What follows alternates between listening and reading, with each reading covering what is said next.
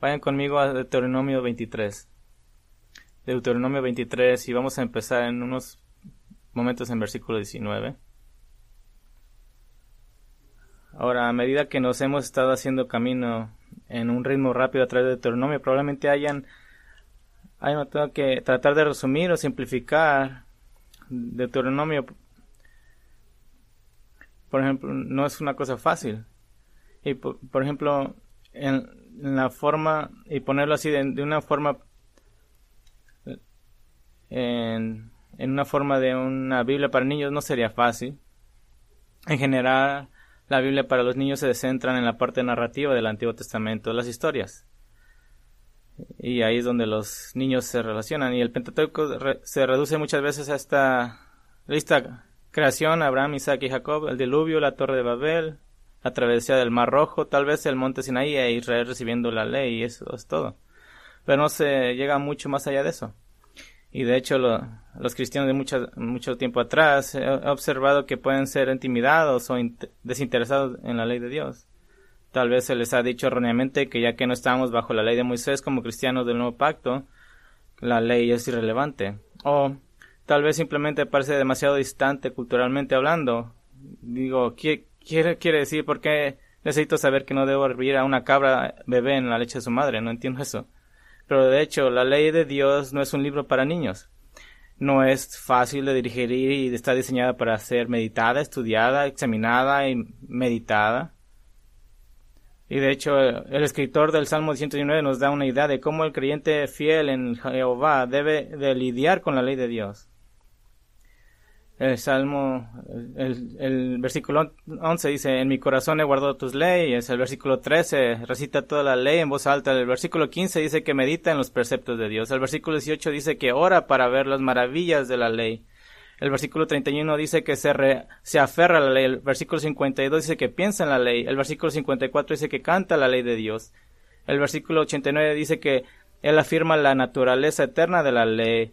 El versículo 96 reconoce la inmensidad de la ley. El versículo 103 dice que él, prueba y come la ley de Dios. El versículo 20 tiembla ante la ley de Dios. El versículo 131 él suspira con sed por la ley de Dios. Y varios versículos medita sobre la ley antes del amanecer, a medianoche y durante el día.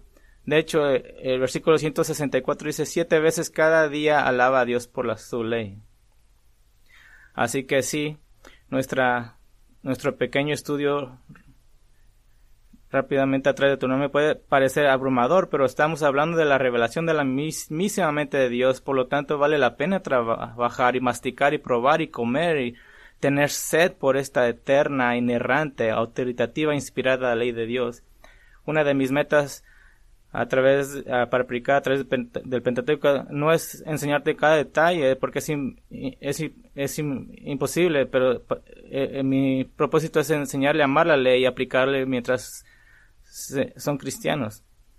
Ahora esta noche estamos terminando la sección central principal de Deuteronomio que, que tiene su lugar en la parte de la estructura del pacto o tratado conocida como las estipulaciones específicas que es la parte más larga, es la sección más larga que dice, así es como tú lidias con la ley, así es como tú obedeces la ley. El tallo, él detalla los requisitos que el gran rey Jehová ha puesto amorosamente sobre la nación vasalla de Israel, a quien ha formado y rescatado. Y esa lealtad del pacto se expresa en la obediencia amorosa a estas estipulaciones. Y lo que hemos visto en esta sección del capítulo 12 al 26 es el, en lenguaje general, estas estipulaciones específicas siguen el esquema de los diez mandamientos, dando unos principios universales y oportunos por los cuales vivir. Y hemos pasado por los primeros siete mandamientos en los últimos dos meses. Esta noche terminaremos esta sección que estoy llamando la vida del pacto de salvación.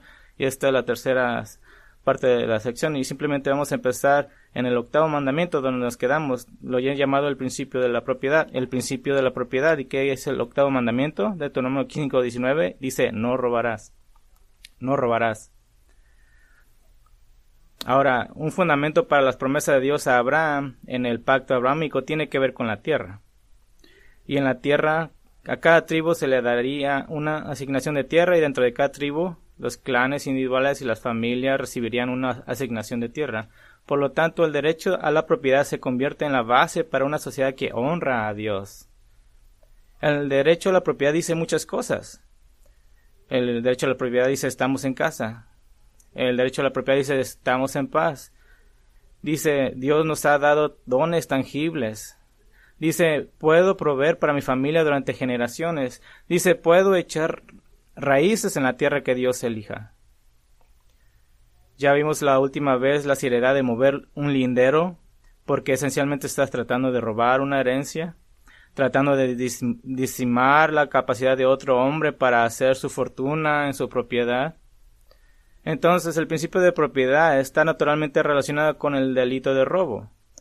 Y el delito de robo está relacionado con alguien a quien no le importa vivir pacíficamente en sociedad. Vemos, vemos que los ladrones simplemente esperan que alguien más crea la, riqueza y luego tomarlo. Vemos el principio de propiedad de no robar vivido en la forma en cómo los israelitas debían tratarse unos a otros. Capítulo 23, versículo 19. Dice, no exigirás de tu hermano interés de dinero, ni interés de comestible, ni interés de cosa alguna de que se suele exigir interés. ¿Qué quiere decir eso? No se quiere decir préstamo sin interés. Dice que en la nación de Israel no hay cosa como interés, porque los bancos hacen dinero con la dificultad de otras. En otras palabras, un hermano que ayuda a otro y, cuando llega al año sabático cada siete años, este préstamo probablemente se convertirá realmente en un regalo. O sea, ¿qué, es este, este préstamo? En realidad es un regalo. Y lo que hace es que protege la dignidad del hermano más pobre que al menos tiene la intención de volver lo que fue prestado. Y puede convertirse en un regalo en el, en el cual al menos tenía la, intención de, devolver lo que le habían prestado. Y, esto es para promover amor y la unidad dentro del pueblo de Dios. Eh, por el otro lado, el versículo 20, 20 podrías cobrarle al extranjero, pero no a tu hermano interés, para que Jehová tu Dios te, bendiga en toda la tierra. ¿Qué quiere decir esto? Que cobrar por ayudar a tu hermano eh, que estaba en necesidad era un robo porque está en necesidad. alguien de otra nación venía y te pedía dinero, sí, claro, le puedes cobrar interés porque no es tu hermano, porque no es parte de la comunidad de la fe.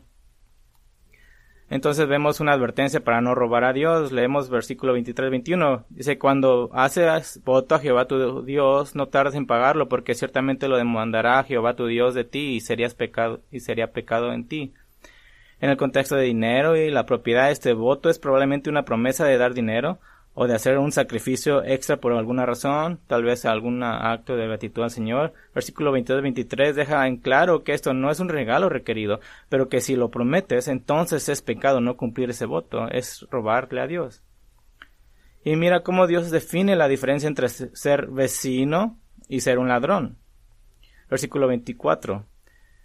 Cuando entres en la viña de tu prójimo, podrás comer uvas hasta saciarte, mas no podrás pondrás en tu cesto cuando entres en la mies de tu prójimo podrás arrancar espigas con tu mano, mas no aplicarás os a la mies de tu prójimo. ¿Qué quiere decir esto?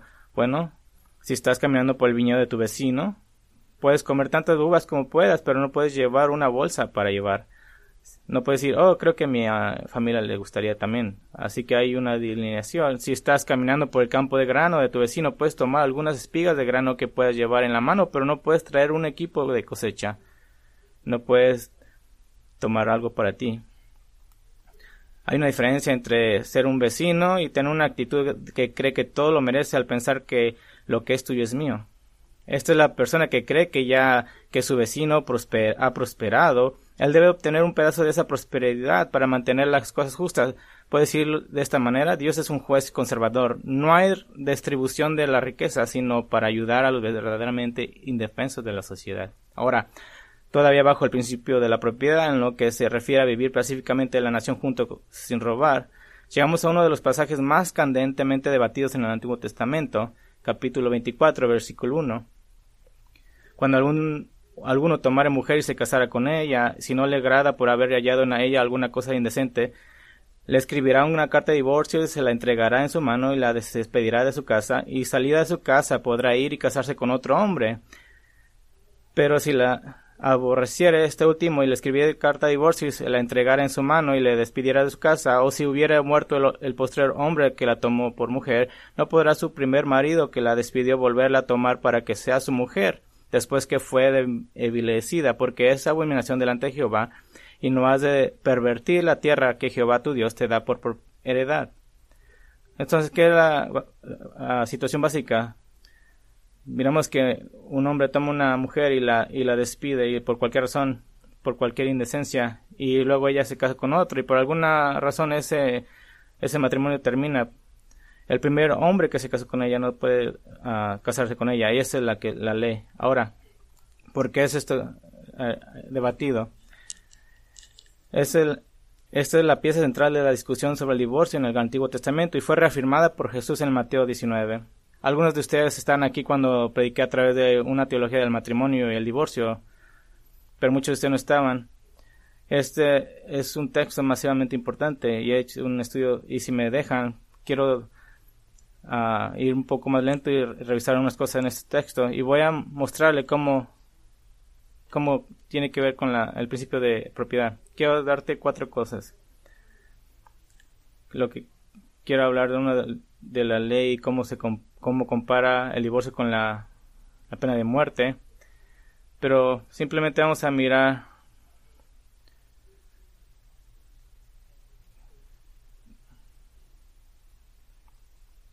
Primero, ¿qué, qué, qué tal con este texto? Estos cuatro versículos muestran un sí, entonces es importante tener en cuenta esto.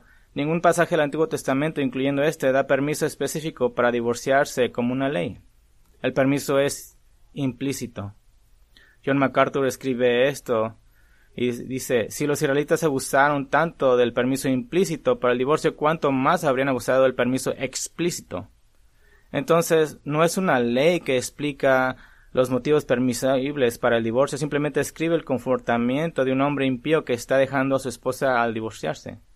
Nunca tuvo, nunca tuvo la intención de ser una licencia para divorciarse por cualquier razón, como los fariseos lo interpretaron, y Jesús les explicó que estaban equivocados. Entonces, ¿qué está haciendo Moisés aquí? Bueno, él está describiendo el pecado de, de divorcio, de, de corazón duro, con el fin de regular lo que sucede después del divorcio. La asunción es que estos divorcios pecaminosos iban a suceder. La única legislación real en estos divorcios es una prohibición contra el hombre divorciado de volver a casarse con su ex esposa si es que ella estuviera soltera después de haberse vuelto a casar. Ahora, hay un debate en cuanto a por qué un marido querría a su esposa de vuelta después de que ella se había vuelto a casar una teoría de la teoría de la ganancia, la esposa puede haber tenido su dote de segundo matrimonio y el cónyuge original pudiera quererla, quererla por su dinero. Pero es poco probable porque una mujer ahora que es independientemente rica volver, no se volvería a casar con un hombre que se deshizo de ella. Ahora el otro teoría es simplemente reafirmar el control sobre ella. Así la ley es así la ley es una protección para ella. Ahora, la razón no es dada, excepto que es una razón clara dada para protección a la mujer. El certificado de divorcio le dio cierta protección bajo la ley de cualquier otra obligación para con su cónyuge o ex marido. Ahora, ¿cuál es la razón de la ley? Jesús dio la razón de la ley en Mateo 19.8. Dice, por la dureza de vuestro corazón. Y lo que hizo fue, eh, fue diseñado para para evitar preservar innecesariamente un matrimonio cruel y desalmado. Pero ¿qué quiere decir esta frase? Alguna cosa indecente, que el marido haya encontrado alguna cosa indecente. Esto fue debatido en los días de Jesús es el punto más importante del argumento que los fariseos tratarían de atraer a Jesús en Mateo 19. La frase en conjunto significa literalmente inmundicia de una cosa. Es simplemente un modismo para algo impuro. La primera palabra por sí sola significa desnudez o vergüenza, algo indecente, impuro.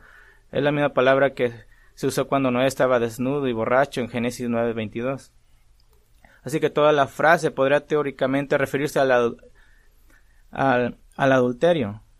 Pero yo diría que casi con seguridad no se, no, porque solo dos capítulos antes, en Deuteronomio 22, 22, miramos que la pena de muerte se prescribe para el adulterio. Más probable podría ser la descripción de la mujer habitualmente, habitualmente coqueta, como Proverbios 5, 3 al 6 dice.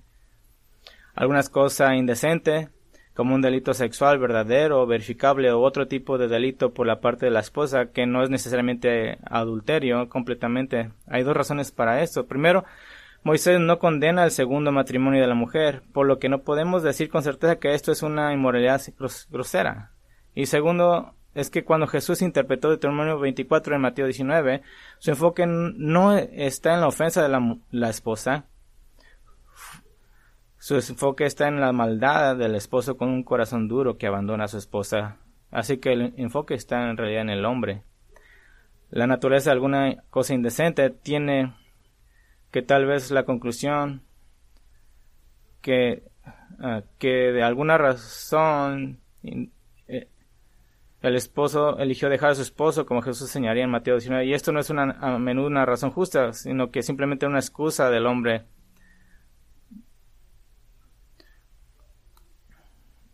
Y, es, y, es, y esto no era un castigo para la esposa, sino era que ah, tal vez haya hecho algo, sino para liberación de la esposa, para que el marido de, duro corazón pueda decir, has cometido alguna indecencia y por lo tanto estás librada de un, de un matrimonio terrible. Entonces, ¿cuál es la ley de esta, cuál es la naturaleza de esta ley? La tolerancia al divorcio no era una indicación de que Dios estaba aprobando el derecho de un hombre a abandonar a su esposa por cualquier razón. El estándar de Dios para el matrimonio siempre fue un pacto por toda la vida. Pero esta ley tenía como, un, como objetivo simplemente proteger al cónyuge vulnerable, menos culpable o tal vez más inocente de un cónyuge insensible o abusivo, permitiendo el divorcio como una misericordia para los oprimidos. Nuevamente confirmado por el enfoque de Jesús en el enfoque como el verdadero culpable de esta situación el marido. La ley no requería que el esposo se que se divorciaba probara que tenía una razón válida para el divorcio, era enteramente a su discreción. Y la ley tampoco sometía al marido o a la mujer a disciplina comunitaria de ningún tipo. Así que pienso que lo mejor que podemos decir es que, en general, es simplemente en general no, no aprueba el, el divorcio fácil, pero tampoco lo condena. Y de hecho es, en muchas formas gran misericordia. Porque incluso si la ley no habla últimamente de divorcio, hay una belleza en esto si lo buscas. Eso significa que aunque la pena de muerte era oficialmente requerida para el adulterio, usando Deuteronomio 24, un marido podía hacer misericordia con una esposa que había cometido adulterio. En esencia, Dios permitió que el divorcio reemplazara la pena de muerte. Podemos pensar en un hecho en el Nuevo Testamento cuando un hombre en verdad creía que su esposa había cometido adulterio y podía usar la pena de muerte, pero en lugar de eso usó esta ley para darle misericordia. Eh, fue José con María. Él la quiso divorciar en silencio como algo de misericordia, como un acto de misericordia. MacArthur dice esto. La respuesta puede ser que Israel se había sumergido tanto en la inmoralidad sexual que no quedaba suficiente deseo de justicia en el pueblo para llevar a cabo la ejecución por esa ofensa. En última instancia, Dios en su misericordia decidió él mismo no enforzar la pena de muerte el divorcio se convirtió en la alternativa divina tolerada solo por la dureza del corazón humano. En, otras palabras, incluso para el adúltero impenitente, Dios dio vida y una oportunidad para el arrepentimiento posterior al divorcio como una misericordia de parte de Dios. Ahora puedes decir qué tiene que ver esto con el principio de la propiedad, de no robar. Bueno, parece que hay, hay varias aplicaciones claras Primero, parece que este permiso es un preventivo para un hombre que trata a su esposa como si fuera una propiedad. Un, un, hombre que maltrata a su esposa y la acusa falsamente no puede mantener control sobre ella. No puede mantener ese control sobre ella. Pero mira el contexto más grande. Hay, el punto de esta ley es no contaminar la tierra. La tierra que Dios ha dado como herencia. Miran el, el final del versículo 4 y no traerás pecado a la tierra que el Señor Dios te ha dado como herencia. En otras palabras, que recibir el don de la propiedad o de la tierra significa vivir rectamente en esa propiedad como mayordomos de lo que Dios ha dado, que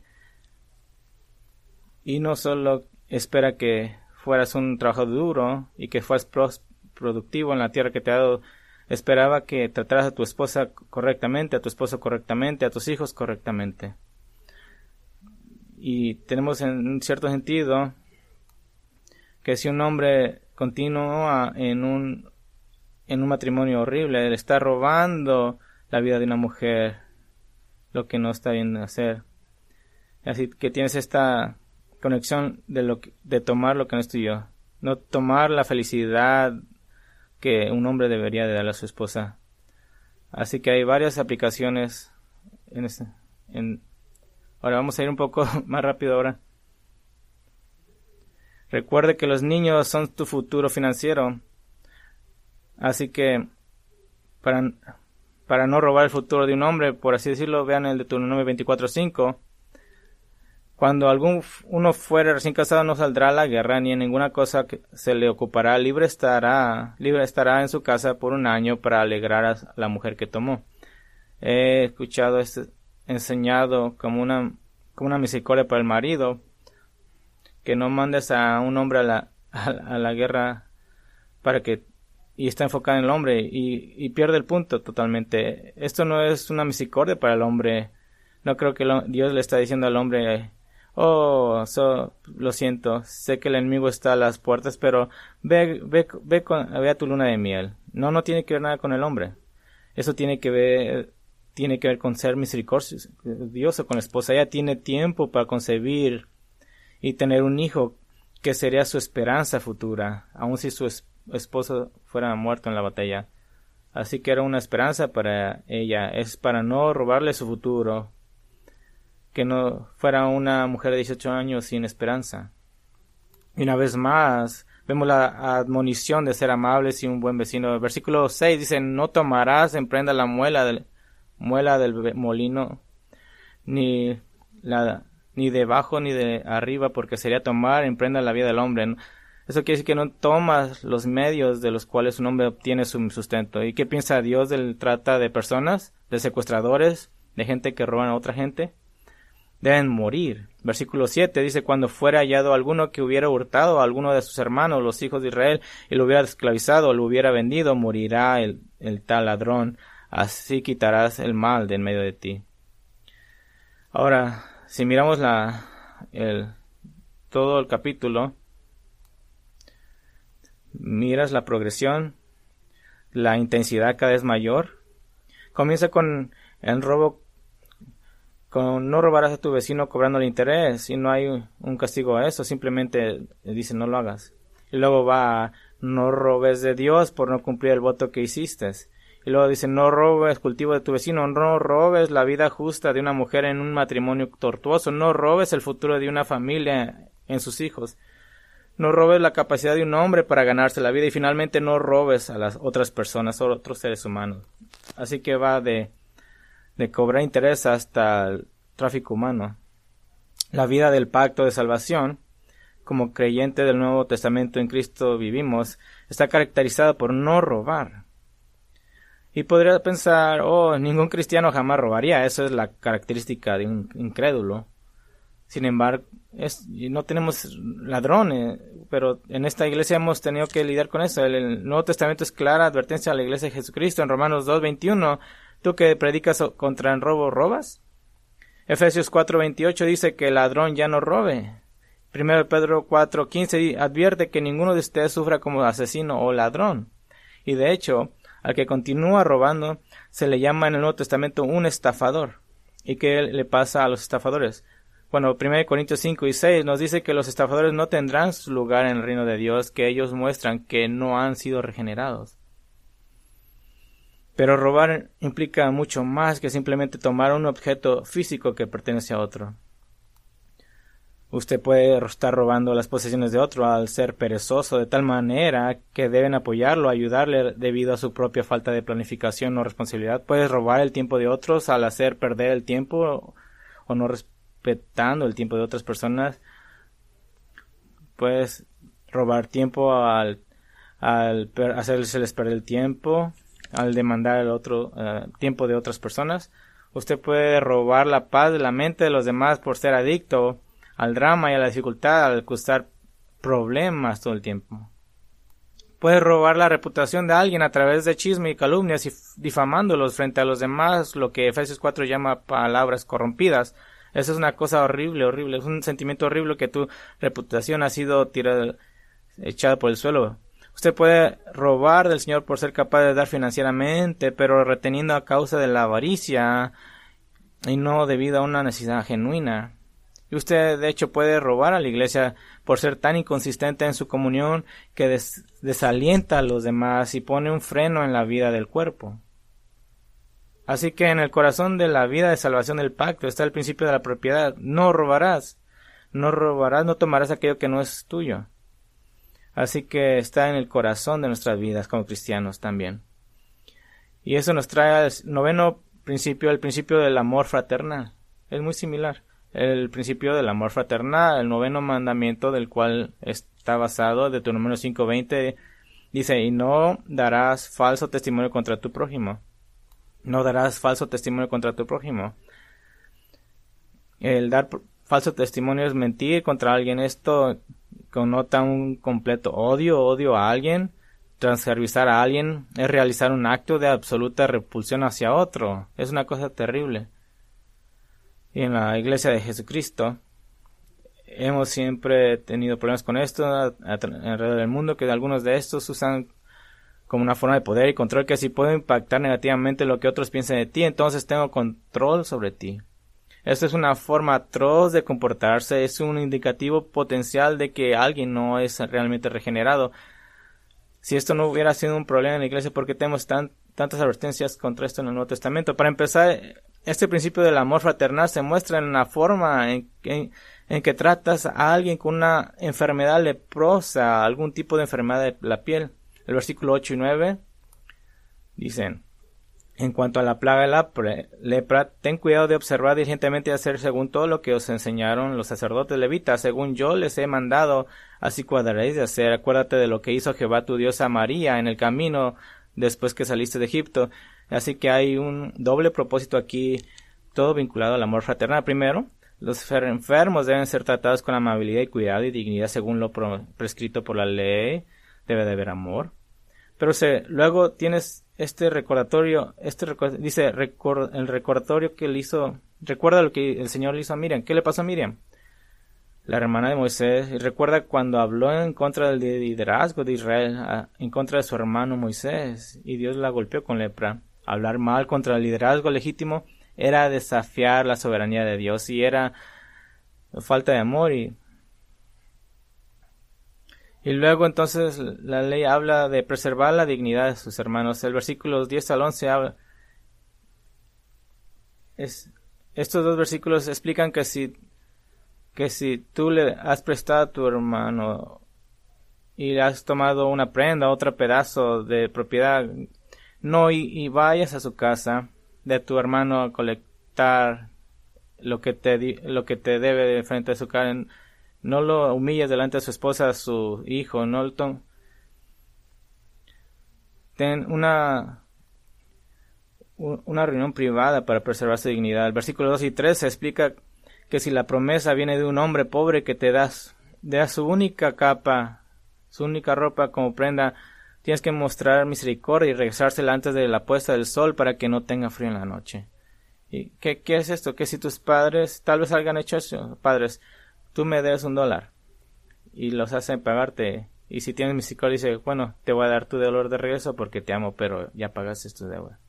Así que es simplemente misericordia, es amoroso, es, amable, le estás dando su capa antes de que llegue, el, de que se ponga noche para que no tenga pase frío 14 y versículo 14 y 15, que si contratas a un jornalero, asegúrate de pagar el mismo día. ¿Para qué? Para que pueda comprar comida para su familia.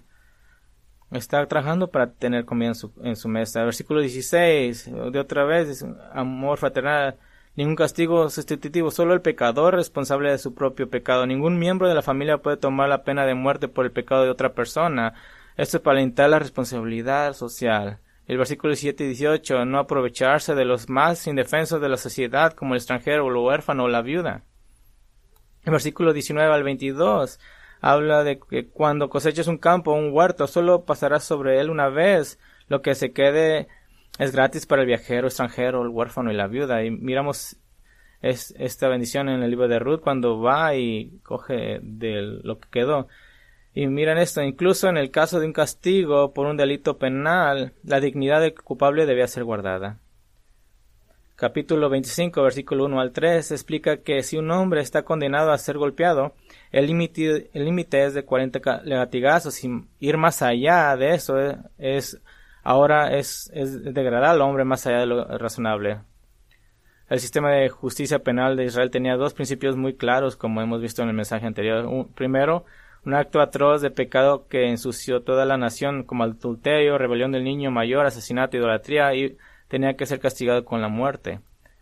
Y como Deuteronomio 22 dice varias veces, así purgarás el mal de Israel. Capítulo 24 dice múltiples veces también.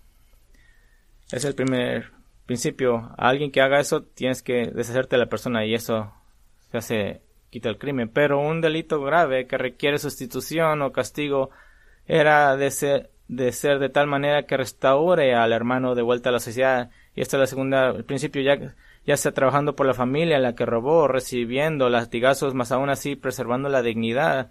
¿Sabes algo que no tenían en su sistema de crímenes? El sistema de crímenes en Jerusalén no tenían prisiones porque las prisiones causan desesperación. Si alguien no podía funcionar en la sociedad porque le llamaríamos psicópata o, o alguien que no podía funcionar, la cura era simplemente purgarlo de, la sociedad, era la pena de muerte, pero si alguien simplemente se había equivocado y tenía necesitaba ayuda y necesitaba restauración por su crimen, era permitido por la ley.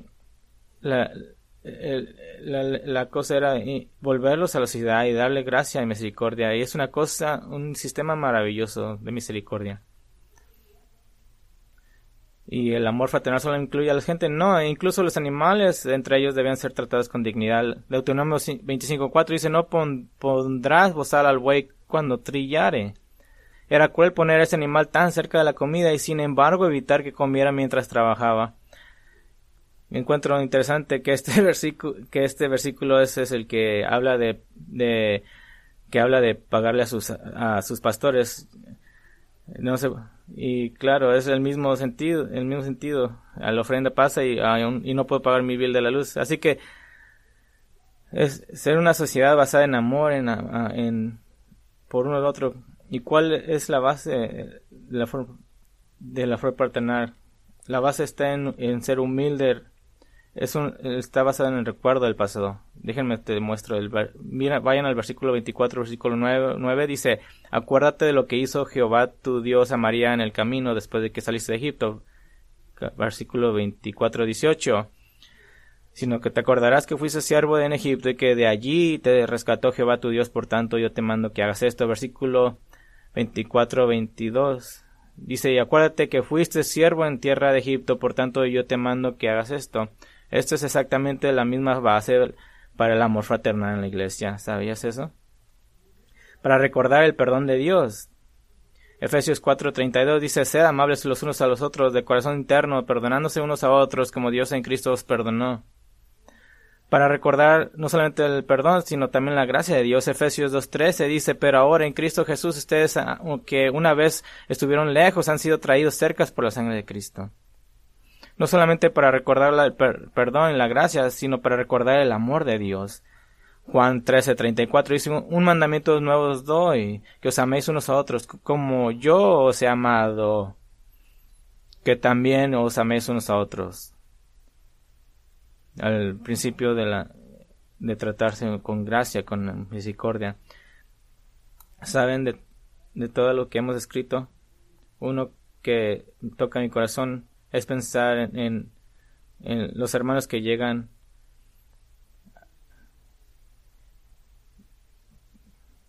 que llega con alguien, le ha pedido prestado y le da su única capa y le dice, te doy esto y, en cuanto te pague me puedes dar la capa. Y, y, es, y, es, y esta escena donde puedes mirar tres en la, en la tarde y la, el sol se está poniendo y tres, cuatro horas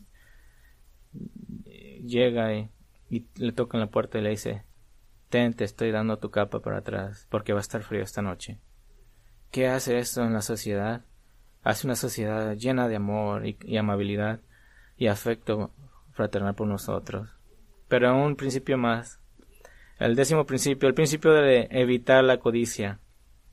El principio de evitar la codicia. Pesado en el décimo mandamiento en Deuteronomio 5:21, dice, no codiciará la mujer de tu prójimo, ni deseará la casa de tu prójimo, ni su tierra, ni su siervo, ni su sierva, ni su buey, ni su asno, ni cosa alguna de tu prójimo de qué habla es este deseo interno pecaminoso. Esto habla de un deseo interno pecaminoso de tener algo que no es tuyo. Y es, seguido a menudo por una acción para conseguir esa cosa. Ahora quiero hacer algo muy claro. Codiciar no es simplemente un deseo de algo. Un deseo de algo puede llevarte a trabajar duro y ser responsable. Eso está bien. Codiciar es desear tener algo que alguien más tiene y el querer quitarlo de ellos. la, codicia puede, puede venir en el deseo de que alguien no tuviera algo porque no, no crees que lo merece. Es un deseo del es una cosa del corazón.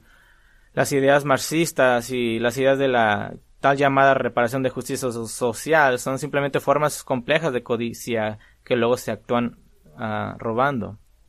Es todo lo que es. Entonces, ¿cómo se vive el principio de evitar la codicia en la vida de Israel?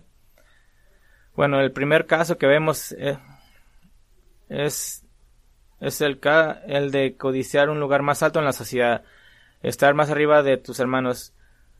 Quiere decir estar arriba de tus hermanos. Y una de las formas en que podrías lograr un reconocimiento superior era asegurarte de que tus propios hermanos eran desconocidos. Capítulo 25, 5 al 10 da la única ley conocida como la ley del matrimonio levirato, de la palabra levir, que significa cuñado. Y esta ley dice que si un hombre muere sin hijo, su hermano debía concebir un hijo con la vida de su hermano para que el nombre de su hermano y la propiedad de su hermano permaneciera en la familia de su hermano. Ahora sé que esto suena un poco inusual, pero no, porque no lo practicamos, pero hacer, no hacerlo era dejar que toda una familia fuera borrada. Lo, o pongámoslo esta, de esta forma, no quiero que mi, la familia de mi hermano tome parte de la bendición del pacto abrahámico. No quiero eso. Y de hecho, si un hombre se negaba a cumplir con eso, miren el versículo 25, 8 al 10. Dice, entonces los ancianos de aquella ciudad lo harán venir y hablarán con él, y si él se levantara y dijera, no quiero tomarla, se acercará entonces su cuñada a él delante de los ancianos y le, y le quitará el calzado del pie y le escupirá en el rostro y le hablará y dirá, así será hecho al varón que no quiere edificar la casa de su hermano. Y se le dará este nombre en Israel, la casa del descalzado. Y vamos como, ¿qué quiere decir eso? ¿Qué, qué haces con tu sandalia? Caminas en la tierra que tú tienes. Y al quitarle la sandalia, ella estaba diciéndole que él pierde todas las reclamaciones o cualquier cosa de los bienes o propiedades de su hermano. Tú, tú pudiste haber ayudado, tú pudiste haber salvado la, el nombre de tu hermano al darme un hijo, pero ahora me quedaré como viuda y lo que pase, si prospero y si Dios me bendice, te doy, te quito la, la habilidad de quitar cualquier de cualquier cosa de la tierra. Era una cosa muy importante. Así que el que pensó que podría obtener todo el patrimonio si borraba el apellido de su hermano, ahora no obtendrá nada. Porque ¿cuál es la intención? Bueno, ella simplemente es una viuda, lo que mi, hermano tenía lo, lo, va a robar. Y se quita su sandalia delante de los ancianos y dice, no, no, mientras yo viva. Del mismo modo, en otra ley que dudamos en siquiera leer en voz alta, en versículo 11 y 12 si, dice, si alguno riñere con uno con otro y se acercare a la mujer de uno, de uno para librar a su marido de la mano del que le hiere y, alargando su mano asiere sus partes vergonzosas, le cortaré entonces la mano y no la perdonarás. es, es la única ley que, que habla de la mutilación. Y puedo imaginar esta ley eh, eh, leyéndose, la, le, madres leyendo esta ley a sus hijas y diciendo a las hijas, no, claro, no va a hacer esto, pero la, la severidad no está simplemente unida a, la, la humillación. No es simplemente un acto de autodefensa, lo que era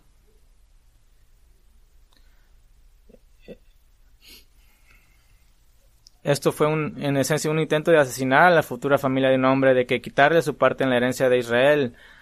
Era su manera de decir, era su manera de decir, no tendrás hijos, no tendrás todas estas partes, todas estas cosas. No quiero que seas parte de esta nación. Era en esencia un, intento de tomar su propiedad. Era su manera de decir, yo voy a tener todas esas cosas, pero tú no los vas a tener. Entonces, ¿qué es la mejor cosa de hacer? Bueno, que los hombres se peleen eh, dentro a escondidas, pero que las mujeres no miren. El versículo 13 y 14 dice, se no, dice que usted debe ser honesto y justo en los negocios usados, usando pesas adecuadas. O sea, no deben de tener dos versiones diferentes del mismo peso. ¿De qué habla esto? Bueno, tenías estos pesos que tenías en una bolsa y los ponías en, una báscula simple y si alguien está vendiéndote algo, comprando algo, simplemente lo ponías en una báscula hasta que se balancea y se balanceaba con la pesa y sabes cuánto valía. Así que si usabas eh, el peso más grande, podrías, era deshonesto y podrías comprar más por menos dinero. Y si usabas el peso más pequeño, podrías vender menos por más dinero. Eh, y Moisés dijo, no, no hagan eso, no hagas eso con tu hermano. Entonces Dios da un ejemplo práctico de hacia dónde te conduciría la codicia. El mandato en versículo 7 y 19 que el pueblo amalecita debe ser completamente borrado de tal manera que nadie lo recuerde más. ¿Por qué? Cuando Israel estaba saliendo de Egipto, Amalek perpetró un ataque no provocado contra Israel. atacando a los más ancianos y enfermos. Fue hostil sin razón alguna. ¿Por qué? Porque tenían envidia. No, no querían esta nación caminar por su tierra. Y finalmente el capítulo 26, el principio de evitar la codicia, se muestra en las leyes detalladas relativas a los diezmos y las ofrendas dadas a los dadas de las primicias de las cosechas. Y la lección es que todo lo que Israel tendría eh, era debido a Dios. Eh, en esencia, como dice Salmo, dice, todo es de Dios.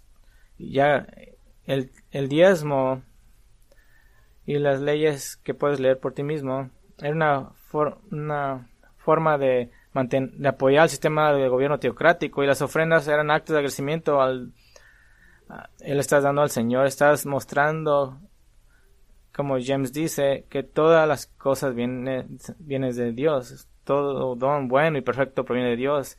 Por lo tanto, retener el dar, retener lo que ya pertenece a Dios era codiciar esas cosas para ti mismo. Y en Malaquías 3, Dios condena a Israel por fallar en hacer esto y al hacerlo estaban, dice que estaban robando a Dios. Ahora, como ya entendemos el, concepto de codicia, creo que lo entendemos, pero quiero terminar nuestro tiempo hablando de cómo es la codicia una tentación para nosotros como creyentes del nuevo pacto en Cristo. Porque vivimos en otro contexto, en otra cultura. El Nuevo Testamento da más revelación que igual a la codicia, escuchen bien, igual a la codicia con la idolatría.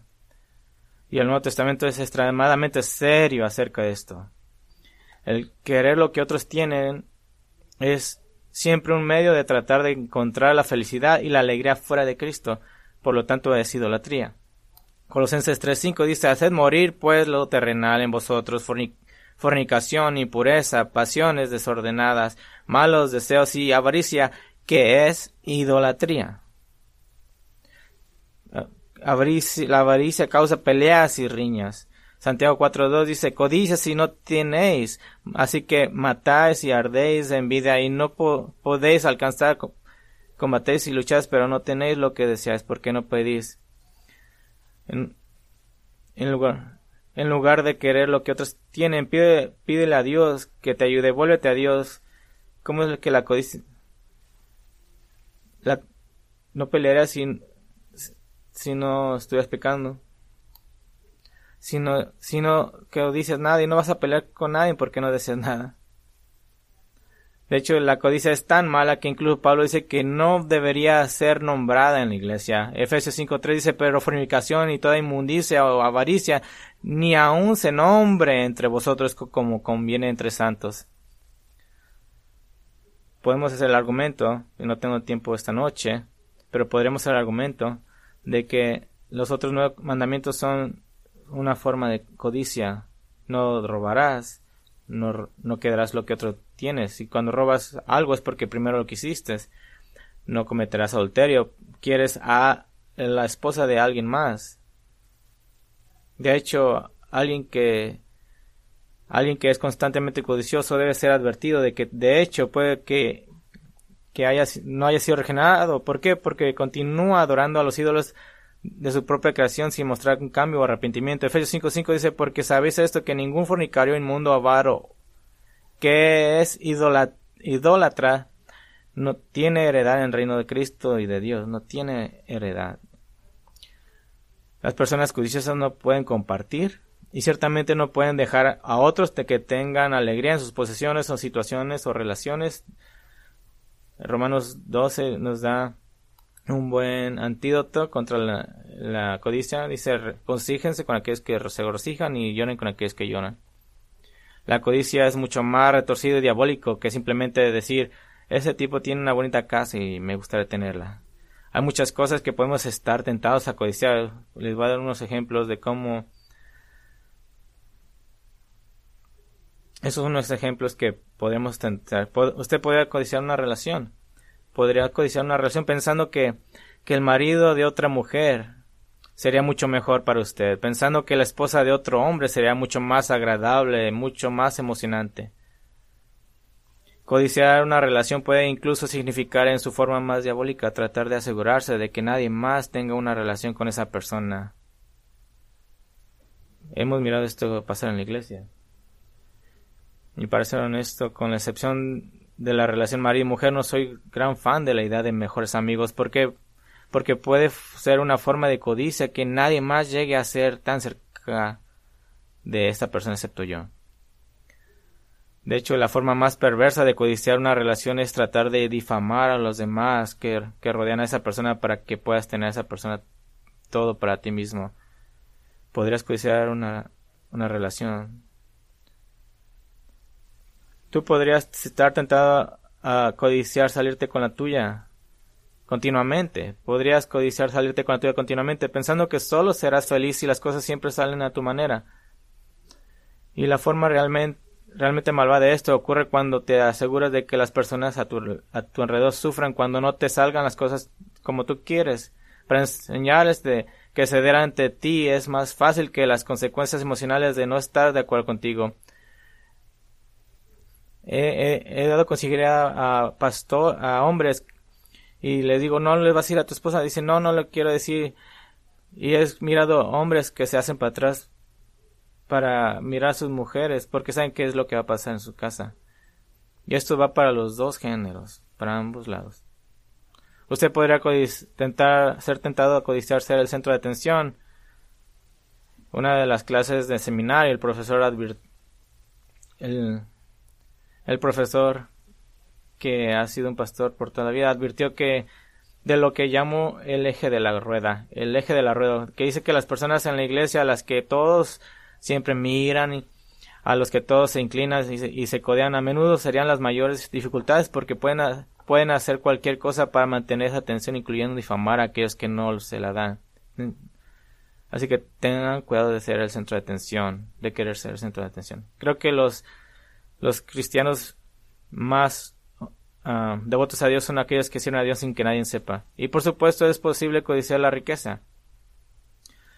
Se ha dicho, hay del hombre que hace gran riqueza pero lo guarda todo para sí mismo.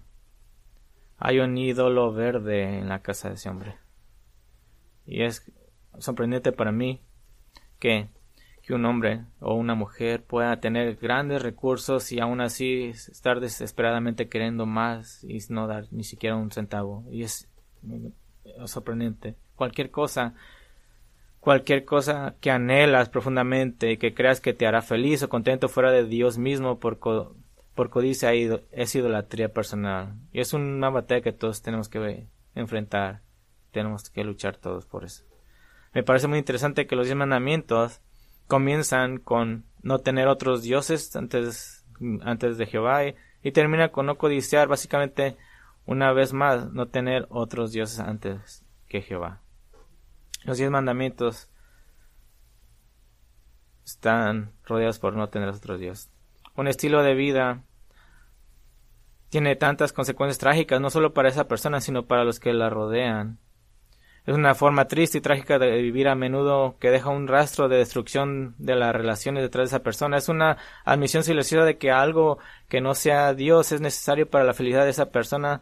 Es una búsqueda interminable para la realización temporal. Ojalá, si, ojalá tuviera un mejor trabajo, ojalá tuviera un mejor cónyuge, si solo tuviera más dinero, si solo tuviera una mejor líderes en la iglesia. Entonces, ¿qué debemos hacer en lugar de eso? En cambio, Filipenses 4, empezando el versículo 11, dice Pablo, y él he aprendido a estar feliz en cualquier situación. Sé cómo, cómo, estar en pobreza, en, riqueza, eh, y he encontrado el secreto de, de, estar feliz en abundancia, en necesidad. Me encanta esa frase, el, el aprender cómo enfrentar hambre Saben, en el ministerio he, mirado a lo largo de los años he visto creyentes contentos con casi nada, pocas posesiones físicas, con problemas de salud o decepciones en la relación, y viven con tanta confianza y alegría y satisfacción. ¿Sabes por qué pueden hacer eso? Porque el deseo de las cosas nunca se convirtió en ídolos. Nunca se convirtió en algo que tenían que tener. Y por otro lado he visto a creyentes profesantes con todo a su alcance vivir en miseria, en miseria y pecado y rebelión, porque cualquier ídolo que edificaban no, no estaban siendo logrados, y no simplemente nunca pueden tener suficiente. la clave de ser satisfecho no es tener lo que tienes, sino es simplemente querer lo que ya tienes, que sea eso sea suficiente. La satisfacción no significa que la agonía emocional y el dolor y la angustia no sean parte de la ecuación. Por supuesto que no nos duele cuando estamos decepcionados no, no, no vas a tu casa y dices vamos a celebrar. Pablo mismo dijo en un momento de honestidad en 2 Corintios 11.8 que sentía presión todos los días debido a su ansiedad por la iglesia. La, la palabra ansiedad quiere decir ansiedad. Me, me preocupo, me, me pregunto por el que escribió no tengan ansiedad por nada. Pero la angustia o, el dolor o la angustia son aceptables por, porque Dios es todavía soberano. Y entiende eso porque Jesús en Marcos 8:34 dice, y llamando a la gente a sus discípulos le dijo, si alguno quiere venir en pos de mí, nieguese a sí mismo y tome su cruz y síganme. Negarse a sí mismo quiere decir repudiarse a sí mismo como no importante, tomar y tomar tu cruz. Y sé que muchas veces lo tomas como metáforo, bueno, mi vida es difícil, así que estoy tomando mi cruz. O mis padres son difíciles, así que estoy tomando mi cruz. Esto no es, es lo que está hablando Jesús.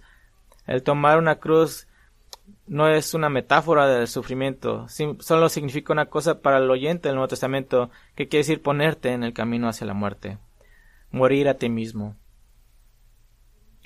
Y sigues a Cristo, síguelo a Él, solo a Él. Y esa es la esencia del Evangelio. Sigues a Cristo a toda costa, derrum derrumbando todos los ídolos. Todo lo demás es un ídolo.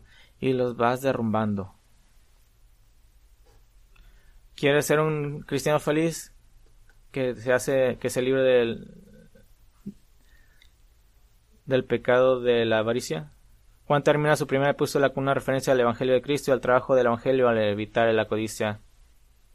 Y dice en 1 Juan 5:20, dice, pero sabemos que el Hijo de Dios ha venido y nos ha dado entendimiento para conocer al que es verdadero, y estamos en el verdadero, en su Hijo Jesucristo. Este es el verdadero Dios y la vida eterna.